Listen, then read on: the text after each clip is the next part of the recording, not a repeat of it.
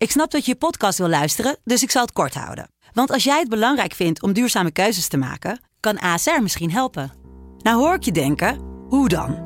Nou, bijvoorbeeld bij het duurzaam herstellen van schade. Of de premies die we beleggen volgens ons duurzaam beleggingsbeleid. Dat bepaalt waar we wel en juist niet in investeren.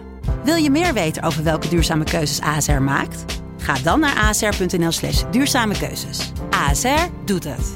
Zo, dan kan je nu lekker naar je podcast luisteren. Joost Klein is gonna represent the. Who the fuck is this guy? Joost Klein is een veelzijdig man. Rapper, muzikant, netwerker, stijlicoon, marketeer, wereldbestormer, schrijver.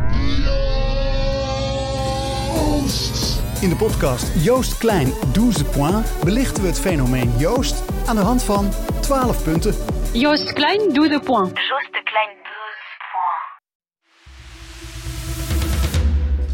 In Leeuwarden wordt per inwoner meer cocaïne gebruikt dan in Amsterdam. Drugs en de criminaliteit die daarbij hoort richten grote schade aan in de stad. En daarom nemen verslaggevers Wieske Koen en Bart Olmer me mee op cracktour door Leeuwarden. We volgen het spoor van de doop vanaf het station dwars door de stad naar Leeuwarden-Oost. We beginnen hier omdat eh, de drugs hier binnenkomen. Hier staan drugsrunners klaar om de waren in ontvangst te nemen en dan verdwijnen ze weer de, de stad of verder de provincie in. Je luistert naar Radio Ramkraak, de wekelijkse crime-podcast van Leeuwarden Courant en Dagblad van het Noorden. Iedere week praten de verslaggevers van deze kranten je bij over misdaad in Noord-Nederland. En vandaag zijn dat dus, zoals je al hoorde, Bart Olmer en Wietske Koen. Bij het station in Leeuwarden sta ik samen met een groep geïnteresseerde Leeuwarders klaar om met eigen ogen te zien wat drugs doen met een stad. Laat ik aftrappen. We wilden deze route lopen omdat we eigenlijk op een soort goudader eh, staan. Dat zou je niet denken hier. Maar je zit hier op een goudader die dwars door de stad heen gaat. En dat is de ader waarop alle uh, drugs hier zo'n beetje binnenkomt. En waarbij gebruikers en dealers elkaar vinden. En we beginnen hier op het, um, op het station. Omdat uh, gebruik en handel hier eigenlijk het meest zichtbaar is voor iedereen. We hadden bijvoorbeeld een gesprek uh, met de mensen hier van Albert Heijn. Mensen van de ACO hebben gesproken. de mensen van het station hier en van waar je kan eten. En die werken hier allemaal al jaren. En die kennen al hun pappenheimers perfect. En je hebt hier mensen die gewoon al jarenlang uh, dealen. Eentje daarvan is de Cappuccino-man. Ja, vanavond is hij er niet, maar de Cappuccino-man is voor de winkeliers in de stationshal een bekende verschijning. Hij laat zijn hulpjes cappuccino voor hem halen en regelt de zaken rond drugstransacties. Hij doet de deals, Um, en als de deal uiteindelijk gemaakt is, dan stuurt hij de jongetjes weg. Want die moeten uiteindelijk zorgen dat het spul overgedragen wordt en het moet worden afgerekend. Dat spul wordt aangeleverd hier met de trein. We zijn niet voor niks op het station. Het komt van alle kanten, alle windrichtingen. En het wordt ook alle kanten op bezorgd. In de wijken, in de buurten, dorpen, steden. Nou, zeg het maar, overal. Iedere dag? Ja, dat gebeurt elke dag opnieuw. En mensen, wat Bart zegt, wat mensen, mensen die hier werken, die weten precies hoe dat uh, allemaal loopt. Die weten dat hier geronseld wordt. Uh, dat begint met de vraag van heb je een vuurtje en je eindigt hier als, uh, ja, als drugsbezorger. Hele jonge kinderen hebben een economische waarde binnen de drugshandel. En dan zien we kinderen van 12 jaar, ook meisjes, uh, die thuis stash houden. Met een tas van bezorgdiensten gaan, op pad gaan. En die hebben echt een, echt een waarde. Ook omdat ze strafrechtelijk niet zo makkelijk aangepakt kunnen worden. En, en, dat is wel een van de verontrustende zaken. We spraken uh, conducteurs, machinisten, buschauffeurs en die komen allemaal tot dezelfde conclusie. Het is, het, het is hier alom aanwezig en het valt hier ook echt meer op. Ik sprak bijvoorbeeld een, een mevrouw, echt een uh, Leeuwarder, en die werkt al 35 jaar voor de NS en die zegt: Ik bemoei er me niet meer mee. Ik spreek het niet meer aan, ik hoor het niet meer, ik zie het niet meer, ik ga het niet meer melden, ik wil het gezeik niet hebben. Dus je ziet ook een soort terugwerkende uh, beweging. En je ziet dus iedereen een stapje naar achteren nemen. Uh, hier wordt heel veel gestolen, echt heel veel. Je hebt... Uh... Oké. Okay. Hier binnen komen net iets te veel karren langs van de supermarkt. Dus we lopen naar buiten met een groep van, ik denk tussen de 20 en 30 mensen. En buiten gaan Bart en Wieske dan verder met hun verhaal. Er wordt heel veel gestolen. Eh, er is dus zelfs een, een top 5. nou ja, drank, uh, energie, energierepen, nogal in trek, want dat zijn de duurdere artikelen. zij zeggen ook, we gaan er niet meer achteraan. Dat doen we gewoon niet meer. Het is levensgevaarlijk. Deze mensen hebben geen geweten. Daar wagen wij onze levens niet aan. En dus ze laten het maar. De politie is ook... vanuit de groep komt de vraag waarom de politie zich hier niet laat zien.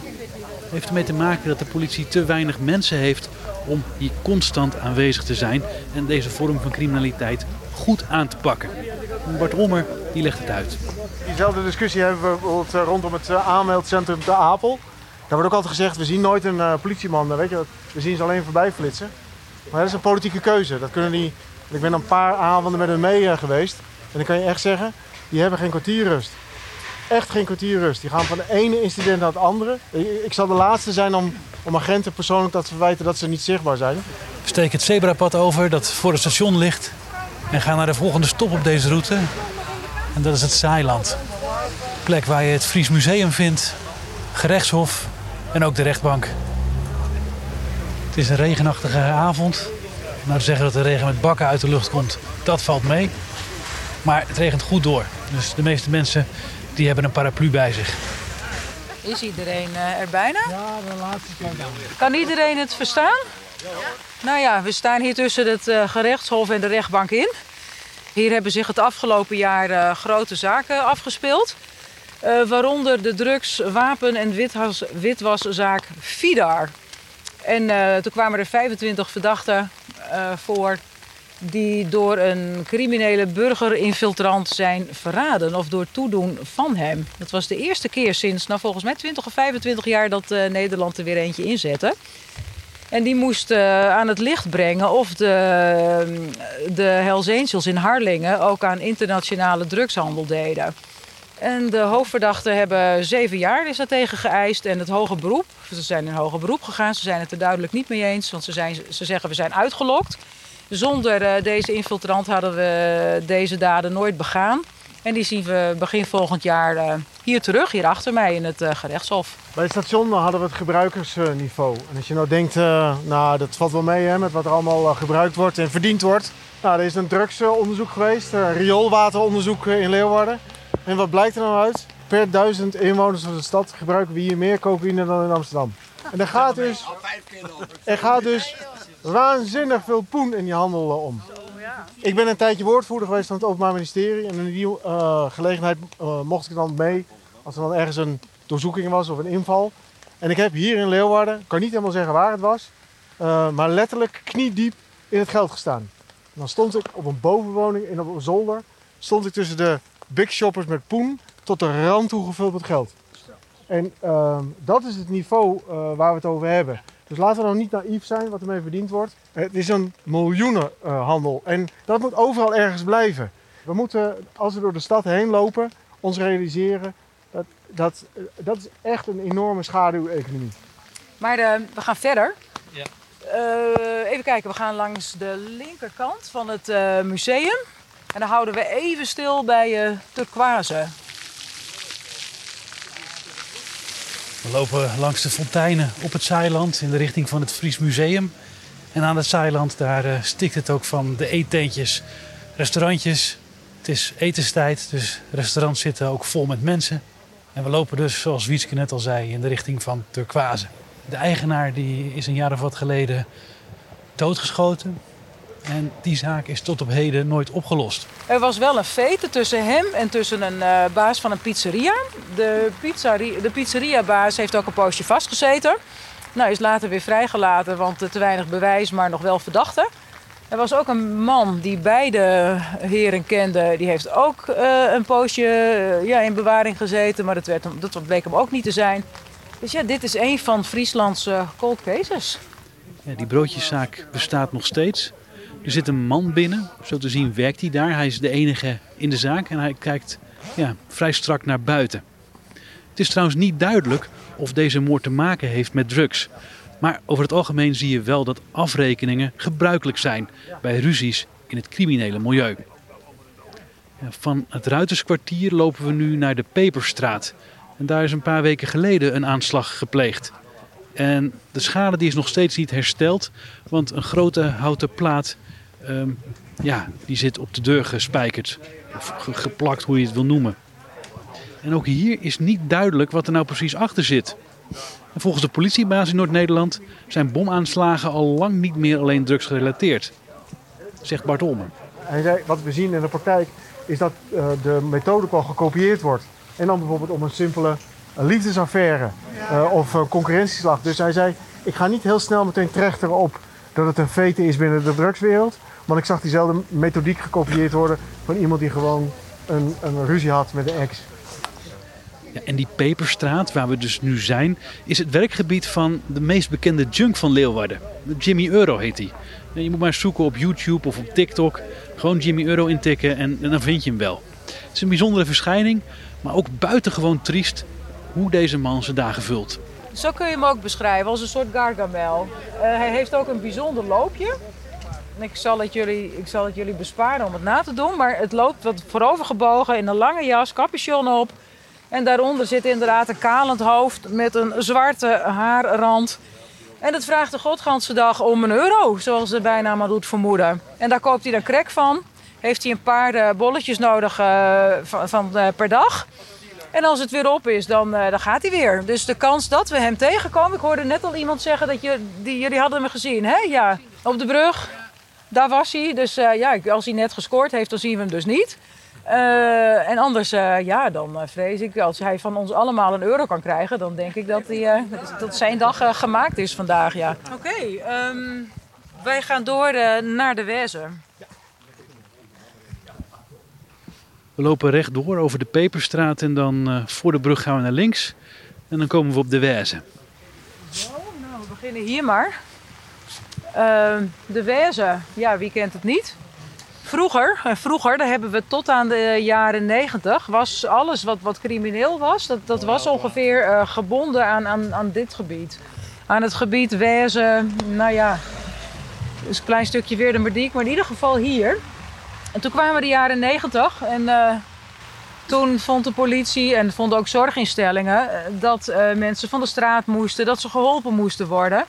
Nou, het gevolg was dat, dat de overlast hier voor een groot deel verdween.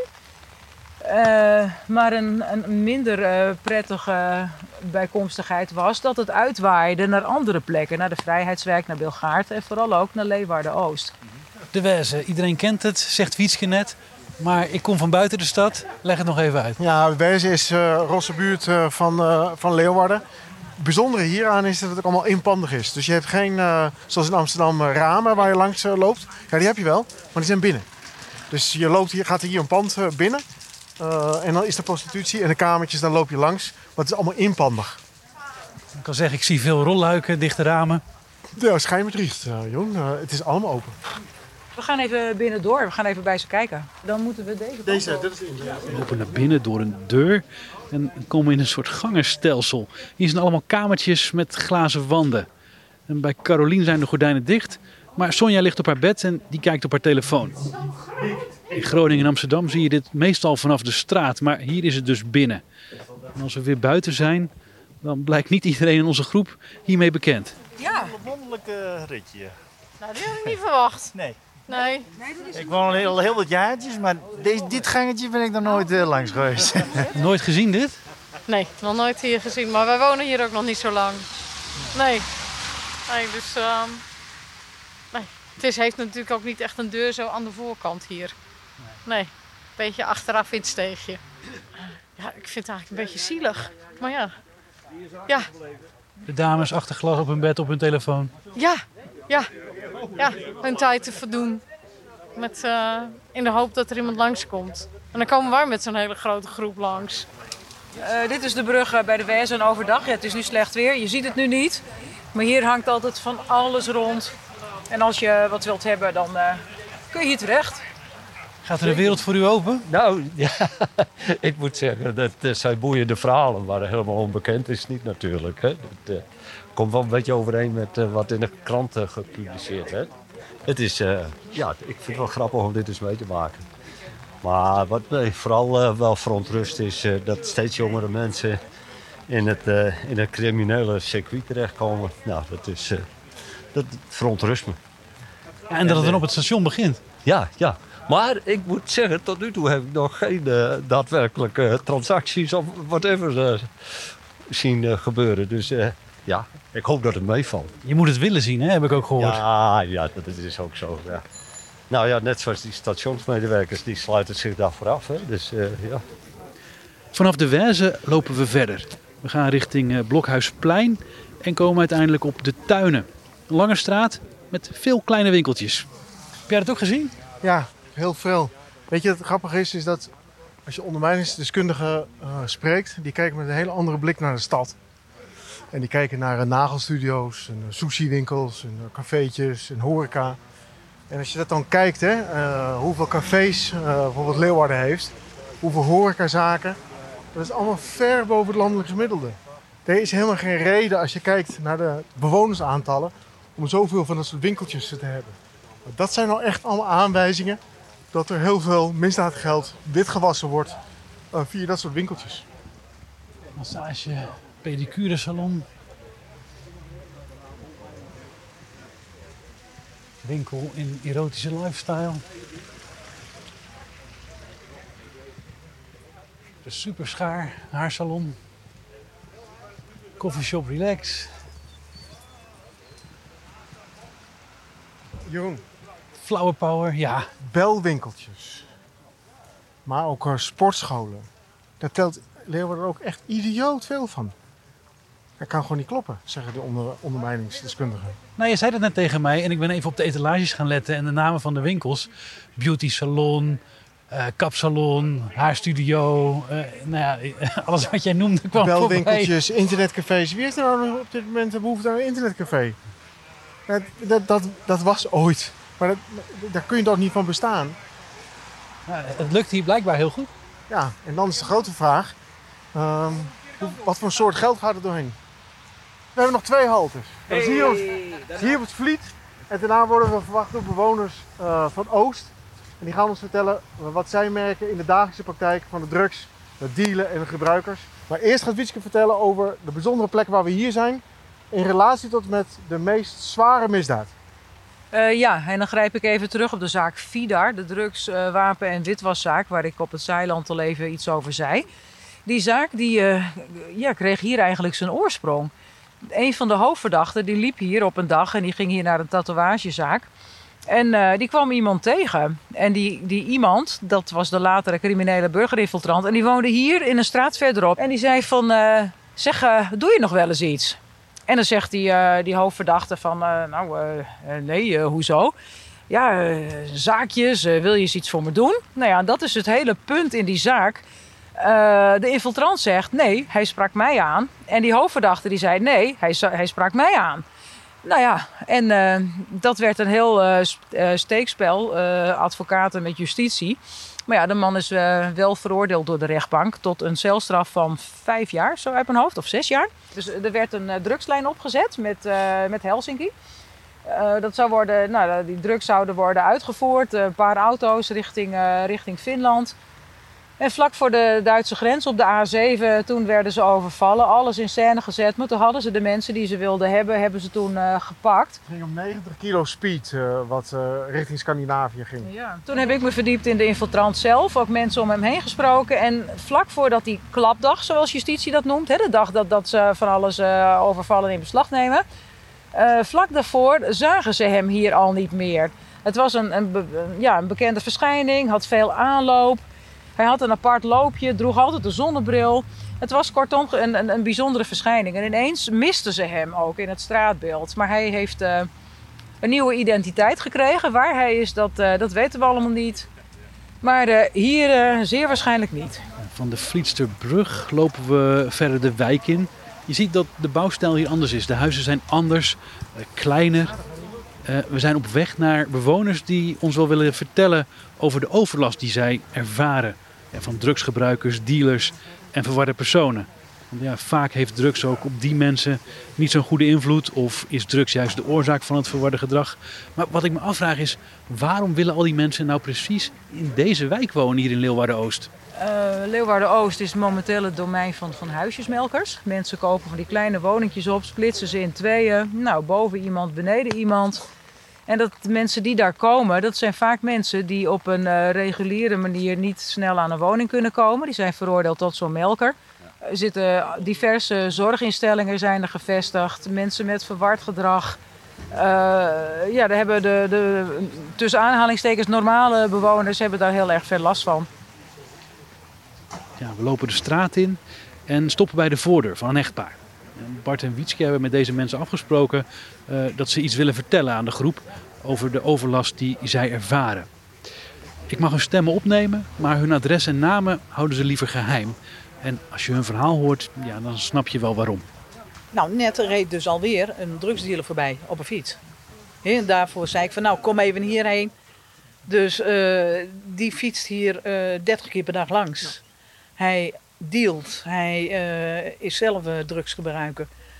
En zijn dealertjes, die zijn 15, 16, 17 jaar. Het wordt hier bij de school wordt het, gedeeld. Het is echt diep triest. En dan de bedreigingen die je krijgt als je voorbij loopt, omdat je niet snel genoeg loopt of wat dan ook. Bel je dan wel eens met de politie? Nou, niet meer.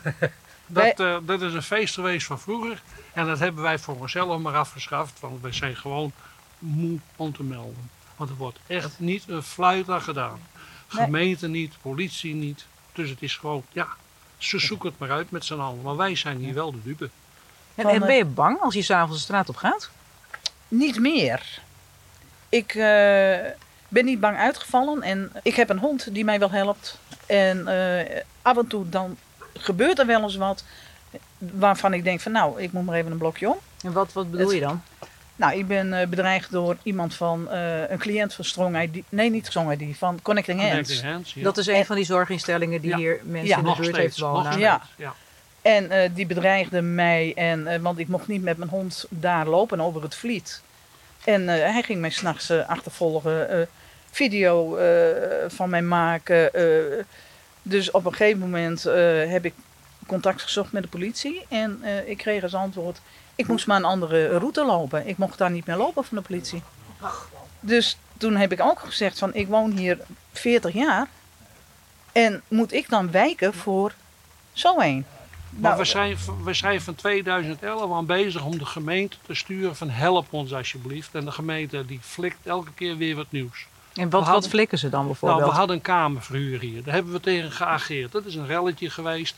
Toen heeft op een gegeven moment de gemeente gezegd, oh, er mag geen kamerverhuur meer. Toen was er een hele aardige wethouder die zei vier maanden later van nou, dan is er geen kamerverhuur meer. Dan is het appartementsplitsing. Nou, daar hebben we weer tegen geageerd na zoveel jaar. En toen mocht ook geen appartementsplitsing meer. Toen zei diezelfde meneer, dat was ook een wethouder, dan maken we er toch studio's van. Dus we hebben elke keer als wij ons best deden, hebben ze ons gewoon nagetrapt. Dan, want daar komt het op neer. Zien jullie wel eens een politieauto in de straat? Uh, jawel. uh, wij hebben heel goed contact met de wijkagent. Ja. En uh, die probeert ook een hele hoop dingen voor ons te doen. Maar de wijkagent wordt uit de wijken weggehaald. Dus die heeft steeds minder tijd. Niet hier alleen hoor, overal. En uh, worden ingezet voor ja. bewaking ja. Nou, ja. elders. Je moet Volgens mij het beveiligen van ambtenaren en uh, politici. En hier bij deze mensen eindigt de Crack Tour. Maar onderweg terug naar het centrum heb ik genoeg om over na te denken. Want holy moly, het drugsprobleem is echt veel groter dan ik dacht. En de politie lijkt wel machteloos te staan, of, of niet Bart? Dit zijn dan mensen die een enorme afstand voelen uh, ten opzichte van de overheid. Die is er niet voor hen. En die basis politiezorg, dat is geen basis. Uh, dat is een soort uh, zeldzaam goed geworden. Hoe vond u het vanavond? Ja, ik vond het heel interessant. Want ik wil gewoon weten wat er in mijn wijk gebeurt. Want ik woon ook in deze wijk. Maar er zijn geen oplossingen voor het hele grote probleem. Dus ik zou het zo ook niet weten. Heeft u zelf ook veel last van? Ik heb er zelf geen last van. Nee. Dat scheelt alweer, maar er is een hoop ellende. Dat heb ik wel gehoord. Ja, dat uh, precies. Je, je kunt ook uh, ellende vaststellen waar je zelf geen last van hebt. En uh, ja, proberen om er iets aan te doen. Maar in ieder geval zou er vanuit de gemeente meer gedaan moeten worden. Ja, ik kan dat wel allemaal makkelijk zeggen. Maar dat gebeurt toch niet. Het is toch vreselijk? Dat hoor ik op het station ook overigens. Ja, ja je hoort het overal. Ja, zo, en, en dat is ook waarom de, de mensen zo weinig vertrouwen in de politiek hebben. Dat er iets gebeurt.